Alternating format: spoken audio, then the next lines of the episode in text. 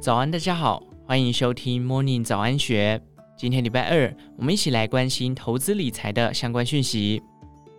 今年以来，台股表现亮眼，至六月十六日，加权指数已上涨逾两成。不过，占台股权值逾一成的金融股，今年以来只上涨百分之十，相较大盘来说，表现逊色不少。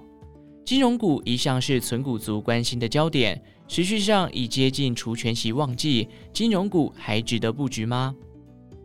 先从金融股前五月的获利来看，虽然今年上半年的获利仍不如预期，不过已经有稳定止血的迹象。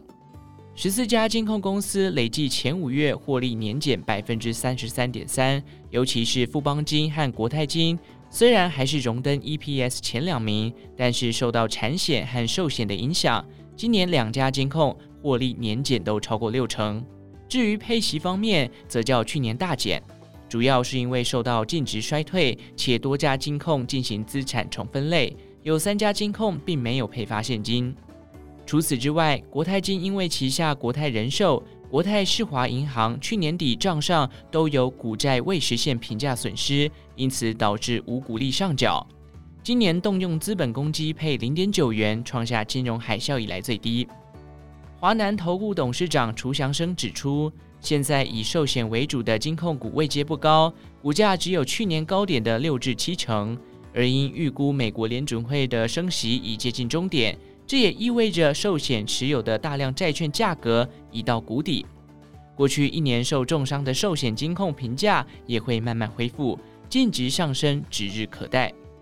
因此，今年在股债市表现还不错的情况下，两家寿险金控相对未来上涨的空间也较大。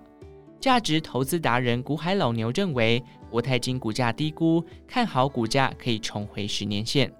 至于银行股，则反而因为台美利差扩大，外汇换汇交易的收益提升，使金融交易收入上扬。目前有多家银行都将资金转至换汇交易，预期此贡献将维持至今年第三季。证券端则因五月以来台股上涨逾百分之十七，多家投资收益增加，金控旗下的证券获利年增百分之五十一点一，创下亮眼表现。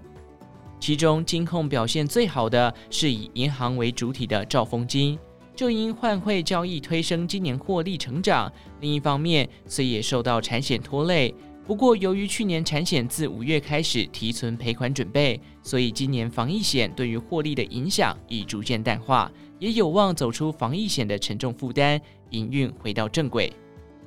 股海老牛则认为，台新金今年配股配息合计零点九三元，殖利率仍接近百分之五，在今年算是比较大方的金控股。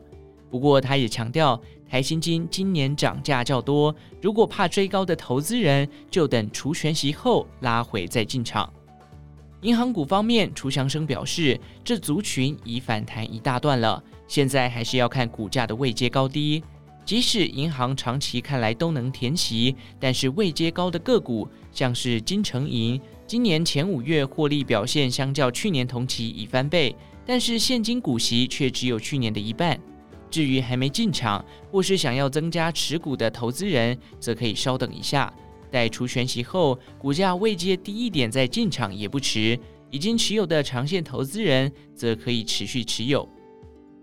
至于传统高配息的元大旗与群益旗，今年配息依旧亮眼，不过股价极其高的情况下，前五月营收却没来得及跟上，分别衰退了百分之十七和百分之三十一。从营收推算，明年可能也不一定能配出同样的水准。股海老牛则表示，若担心单一产业波动较大的投资人，则可以关注元大金，也同样具有股旗的双题材。总而言之，今年金融股股利表现普遍不佳，所以收取股利不一定是今年投资金融股的要件，关键是趁低价的甜蜜点进场，除权息后股价拉回。或许是值得关注的时机。以上内容出自《金周刊》一三八三期，详细内容欢迎参考资讯栏下方的文章连接。最后，祝福您有个美好的一天，我们下次再见。